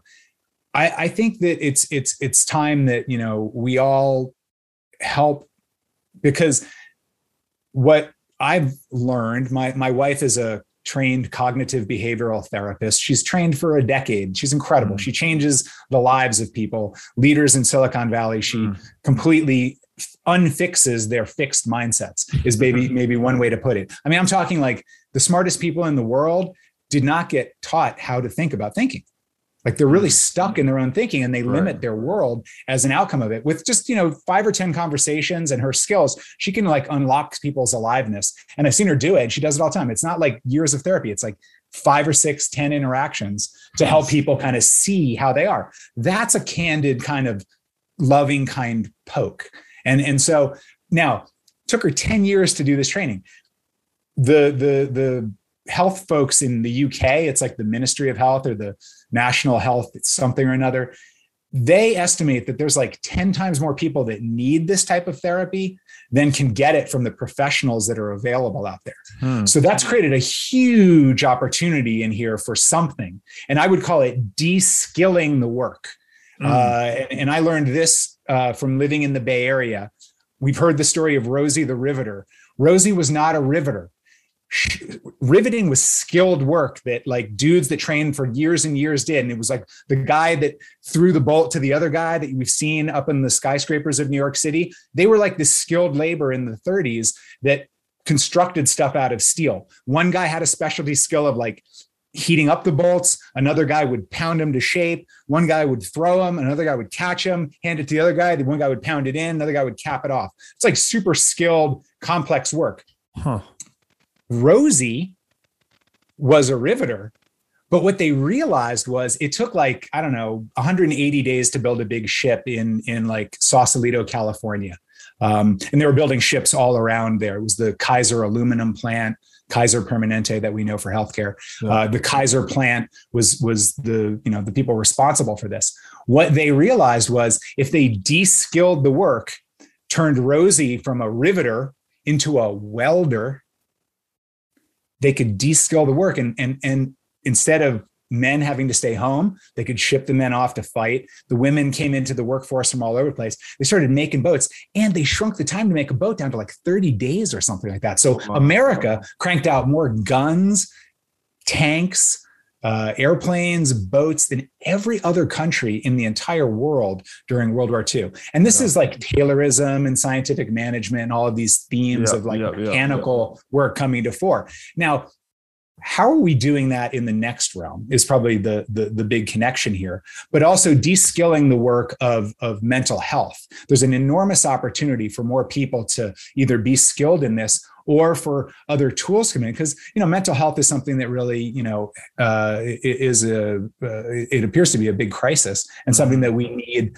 you know attention on. So that's that's something that's important to me and and that's why i say like these things are worth talking about it's it's heroic when people share you know their their dark side. It helps mm-hmm. everybody when we share our failures. Success we need to you know overcome our strengths. I heard one person say, hmm. overcoming our strengths is actually the really, you know, uh, uh, more loving uh, approach and, and a more honest and candid approach to living. Because it helps other people because everybody's struggling but here we go all day long at work pretending that nobody's struggling. We got it all figured out you know to kind of loop that back around. Yeah. I, I, think it's a mystery. I don't i don't get it. So i you know i, I prefer to kind of talk about this and also do something about it by being trained. And um, you know, I'd like to talk a little bit about some of that.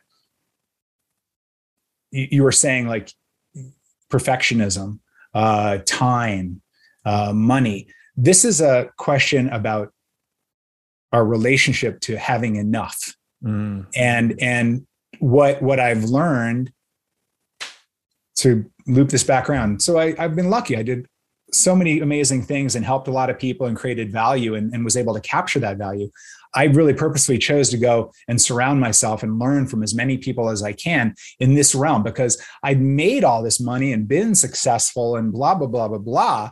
But like inside, like it just, I, it wasn't fulfilled. I wasn't mm-hmm. complete in some way. So I went to go learn.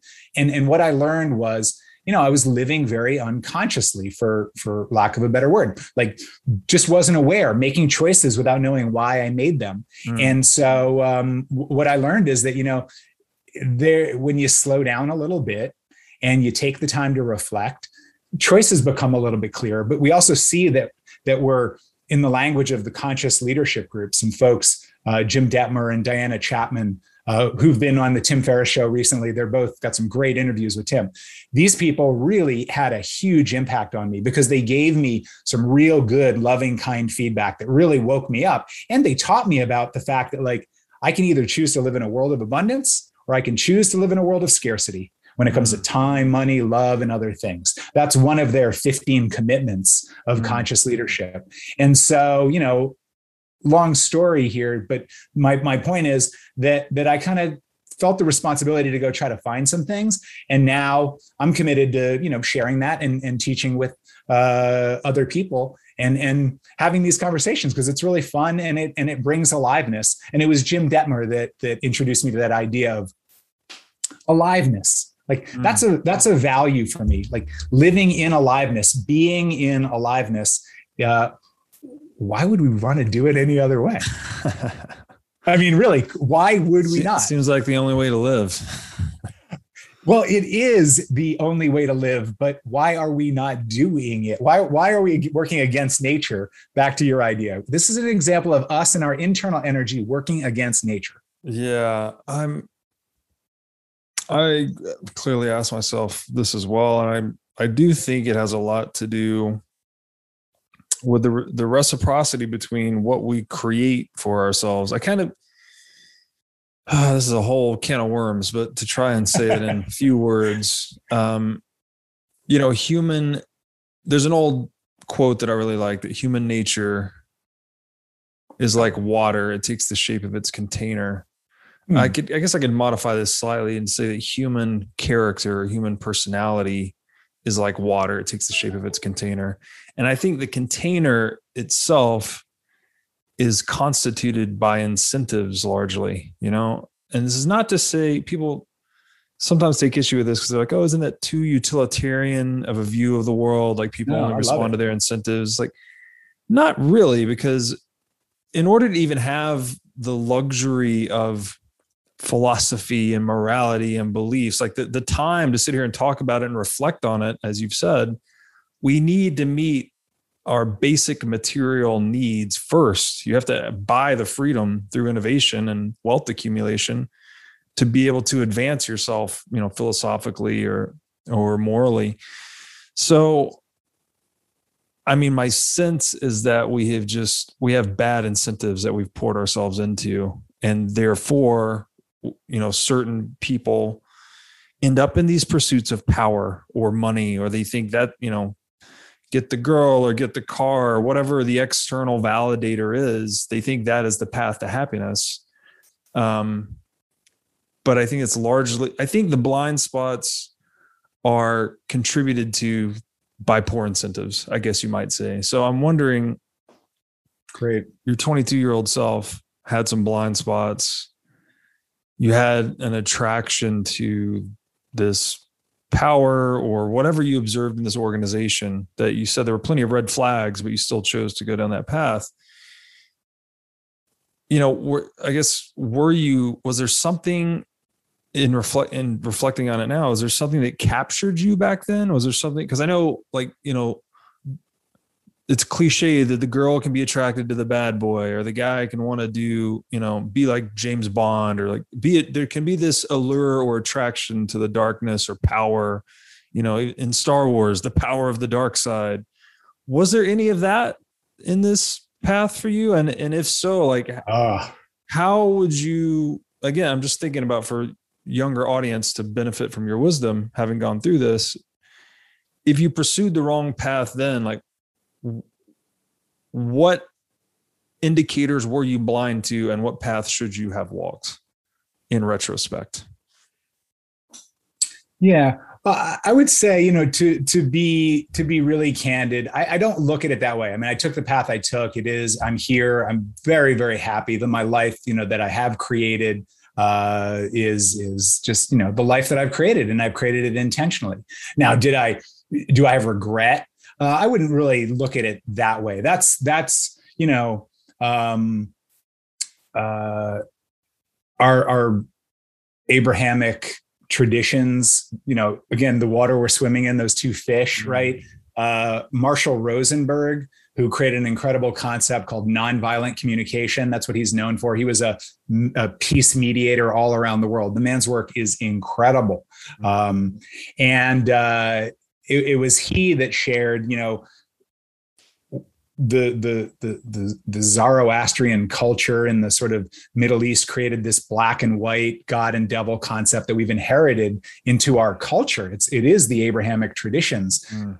Islam and, and Judaism and, and Christianity. It's where this idea comes from, and it is a it's a cultural uh, artifact from like 8,000 years ago that still is defining our environment uh, inside of work.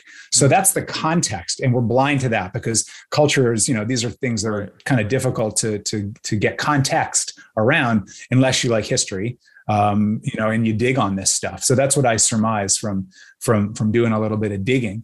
Um, and so, you know, what what was really there um, what I've learned in terms of my motivations, and, and I've, I've put a lot of thought into this, you know, like, what was I doing? Like, I, it wasn't so much about like, like money was never a problem. Like I did work and money would show up all the time, like surprising mm-hmm. amounts sometimes, uh, sometimes none. Sometimes it just vaporized when I thought it was like a sure thing, right? That also happens, which is a fun, like sort of like the, the, the magic of, of money in there too. But what I, what I really came to see Robert, and it was a really huge aha, was that I was motivating myself, my like my intrinsic rewards mm-hmm. in the mm-hmm. language of Clayton Christensen, my intrinsic motivators, different than my hygienic motivators. That's my title, my compensation, my wages, etc. My intern, my intrinsic motivators were coming from a place of fear. Mm. That like I would create stories and I would even say it in language you know, to uh, I had a, a, a woman I was living with at the time, like, you know, if if I don't get this deal, we might have to go eat out of garbage cans. Like that was really kind of like the game I set up in my mind, even though I had savings. Like right. what I did with money was I like I squirreled it away as if like I didn't have it and mm-hmm. created a game. And like I it was related to this perfectionism. It was related to not seeing reality and not having really good mentors that that gave me the candid like hey you're doing fine man just you know mm. bring your love to the table like you do and like keep doing that man don't worry about that don't be afraid don't make it these silly mm. games for yourself you know so uh, that's kind of what i wish i had you know to to have somebody say you know well back to emotional intelligence and and moods I spent a year studying emotional intelligence with Daniel Goleman and his organization and, and really wanted to understand, you know, what, what this was all about. What I realized is that, I mean, emotional intelligence, ha, I mean, I barely had like emotional literacy, let alone the practices and and the the the the recurrence mm-hmm. to yield any sort of intelligence out of it. So that's where I was like, I had a big aha, like, oh, and then by the way, oh gosh, like I I used to be an athlete. I was like a championship skier and stuntman and boxer when I was younger, like a super, super physical. Um, but like mind and body, I realized were were kind of like have you ever seen Baron Munchausen, Robin Williams' character in Baron Munchausen film that Terry Gilliam did? You know what I'm talking about? Uh, it's it's a fabulous. You know, Terry Gilliam was the guy that was part of Monty Python that did all the animations, and okay. he was kind of behind the scenes. He wasn't on the camera, but he makes movies, and they're all, all of Terry Gilliam's films are incredible. But there's a scene where Robin Williams is the king of this uh, kingdom, and his head is like on a plate, and it's like all logical and trying to keep everything together while his body is just like chasing the queen's body around just trying to like grab her and grope her you know like so so like i really came to like realize that between fear and between not really like having anybody that that that that guided me towards like slowing it all down and starting to think about things uh, look at the past and look at you know what what is influencing you know how i'm thinking um, and and and and that really helped me start to do the first step of emotional literacy and that is just like allow my incredible senses this mechanism this incredible body my eyes my ears especially like the feelings you know that come up uh, just to trust them just to identify that they actually are happening and get like aware that they are happening um, because that sort of body intelligence is is really really powerful. It bypasses the mind you know? Yeah. it's like this is the lizard brain working and it's like lizards? You ever see a lizard man? Like you can't get close to a lizard no matter what you do. You know they're they're really they might not be that smart mm-hmm. but man you can't get your hands on them you know not very easily right? They're they're survival you know? So getting to back to trusting my own body and realizing how much like you know insight is there and and then well you know the, the original training was well then you know this feeling means this that's what lisa feldman barrett and her work on constructive uh, emotions or the, the constructive theory of emotions totally blew up. This mm. feeling is not an emotion. It's just a thing that triggers, and I may think about it and I make meaning out of it, but all those things aren't really like mm. As cut and dried as as it was thought to be. This universal uh, uh, what did they call it? It was a universal theory of emotions that every human, they went to Papua New Guinea and found people that had never seen anybody, and they had these facial expressions of disgust and fear, and it's all the same. That was the mm-hmm. idea. Apparently, that's not quite so. It's kind of like baloney science mm-hmm. now. Um, and um, um, and that's that's really the beauty of good science, I think. To to you know give a shout to science. Um, but you know, back to the motivations, like when I started to realize like fear was how I was impelling myself forward, then I was able to make a choice. I I, mm-hmm. I looked at the shadow in the Jungian sense, mm-hmm. and that conscious leadership group was kind of influenced by Jungian work of, of looking at persona and shadows and looking at how like you know the voices that are competing for attention in, in our mm-hmm. minds there's many of them i've got all these incredible wonderful personas that that really do have a beautiful aspect. They're not mm-hmm. bad. They're not, they're not, they're me. They're mm-hmm. not a negative thing. They really are like a survival mechanism and they're trying to help. They're just doing it in a way, back to what Jeff Booth was saying, is like the exact opposite mm-hmm. of what, what I'm trying to get at. So I love when you guys, you know, touched on that. And for me, that was a huge opening, like, oh wow, you know, there's a lot of heart in the show here. This isn't just about money. This is about me relating to money. So, you know, thank you to Jeff Booth for, you know, creating that opening here and being a great leader in all of his ideas. Like how smart and how much heart that guy brought mm. to everything. You know, yeah. it's it's what's helped to create this conversation too. And I hope that, you know, that just, you know, resonates out and and and helps other people um, you know, to navigate for themselves. Yeah, thank you for sharing that. Um, yeah, it's there's uh, definitely, hopefully, some heart in this show. There's a lot of mind, but we're definitely trying to explore all aspects of being here. Um, I'll say, Robert, this show is, you know, your courage and your heart and your intent, and that's what you know. It's it's very unique. There's only you and I was going to say that too. It struck me that like there's 8 billion of us and they're also zeros and bitcoins. Like there's there's no two use. There's no two of that 8 billion people out there.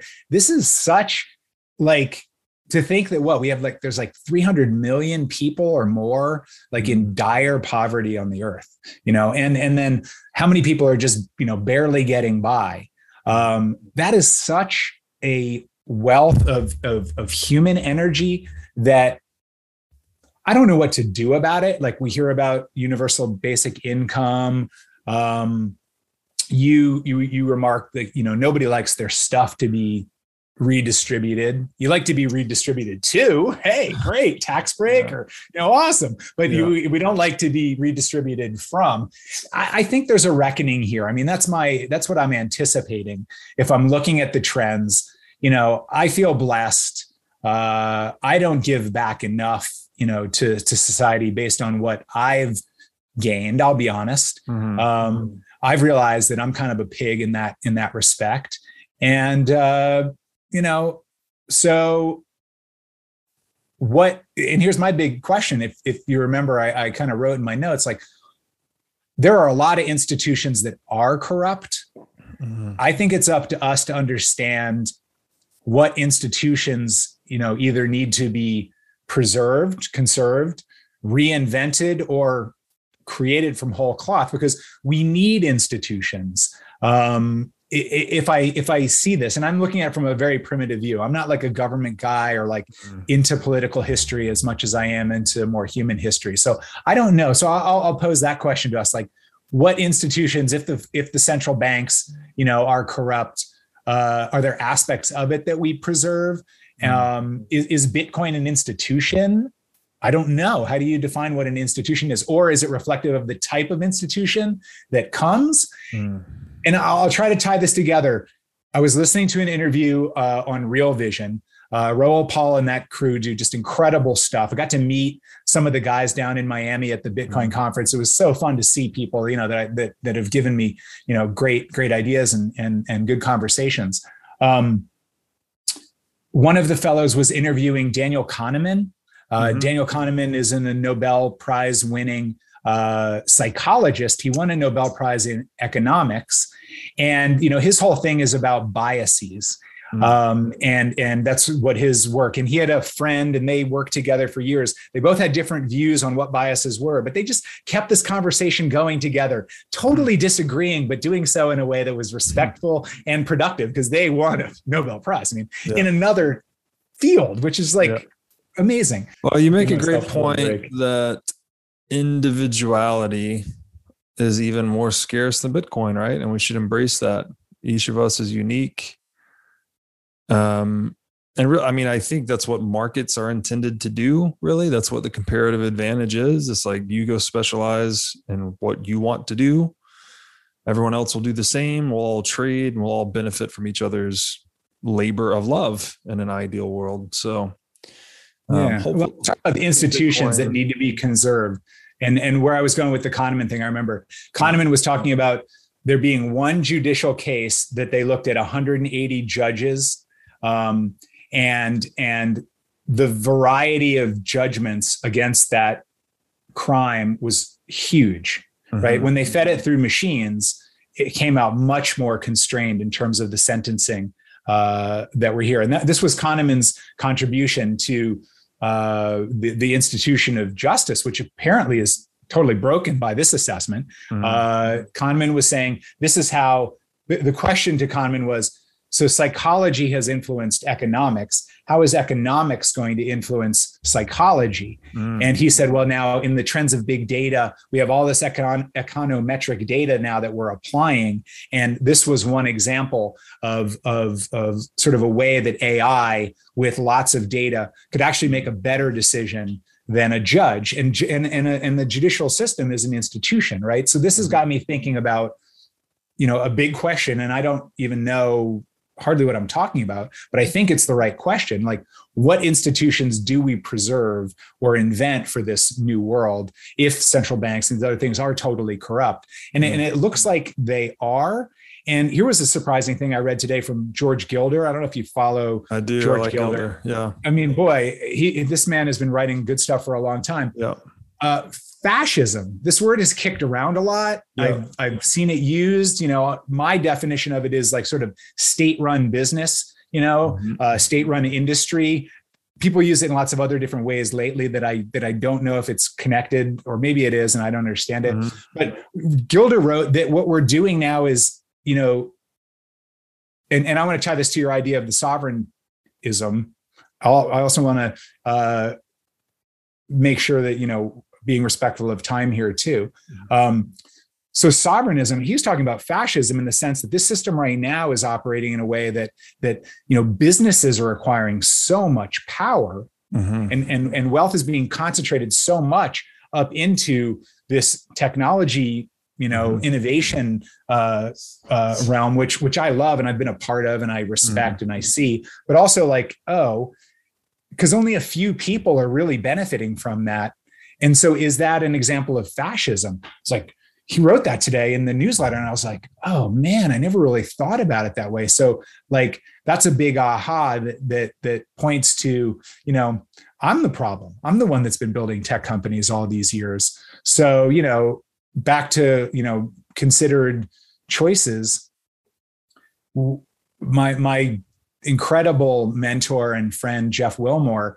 uh, told me the other day he said you know be profoundly connected to the dark side of human nature, mm. but also see people as their calling. Mm. And like that and and what Jeff Booth shared about, you know, being more concerned about you liking me than than me really giving you my honest assessment of what's going on that might help you. Like that's been my last two weeks. And and you know that's what i feel really you know blessed to be in these kinds of conversations to be able to learn this myself and and to be able to you know have an incredible platform like hanging with you to to be able to share this with other people. So i think you know that takes us to a point that uh you know i feel really i feel really happy and uh and proud like to hang with Robert Breedlove and, and talk philosophy, man. The Bitcoin philosopher. Like, wow. Like, I think I was being a little philosophical. It feels really great, man. It's it's it's, no, it's a realm that that is is worthy of, of dwelling in in relationship to who am I, you know, in yeah. relationship to money. Yeah. Well, I appreciate you bringing your philosophy into the conversation today. Uh, it's been really interesting. At that last point, I think it was definitely related to Jungian integration of the shadow, which is something I'd, I'd like to learn more about. Um, but yeah, I mean, this is a great conversation. We'll have to do it again. So maybe if oh, you could just let my audience know where they could find you in case they want to learn more about you or your work. Sure. So I'm happy to connect with people on Twitter. I'm Neil Passero on Twitter. Uh, I'm on LinkedIn. And also, the Deep Company is my business. We're working with executives around uh, calling and mission and uh, making sure that uh, there's really, you know, the authentic, authenticity and the heart of leadership really comes through in organizations. So yeah, thanks, Robert. I'm I'm glad to have a chance to share. I want to spell your last name just for my audio audience. P A S S E R O, in case they're looking me That's up on correct. Twitter. Yeah. Um, yeah, man, this is great. I'm happy to explore doing some more stuff together that the question what is money definitely opens up a lot of other questions like you know what is value what is exchange what is government so happy to go down those rabbit holes sometime neil yeah. thanks for coming on the show great thanks robert thanks for having me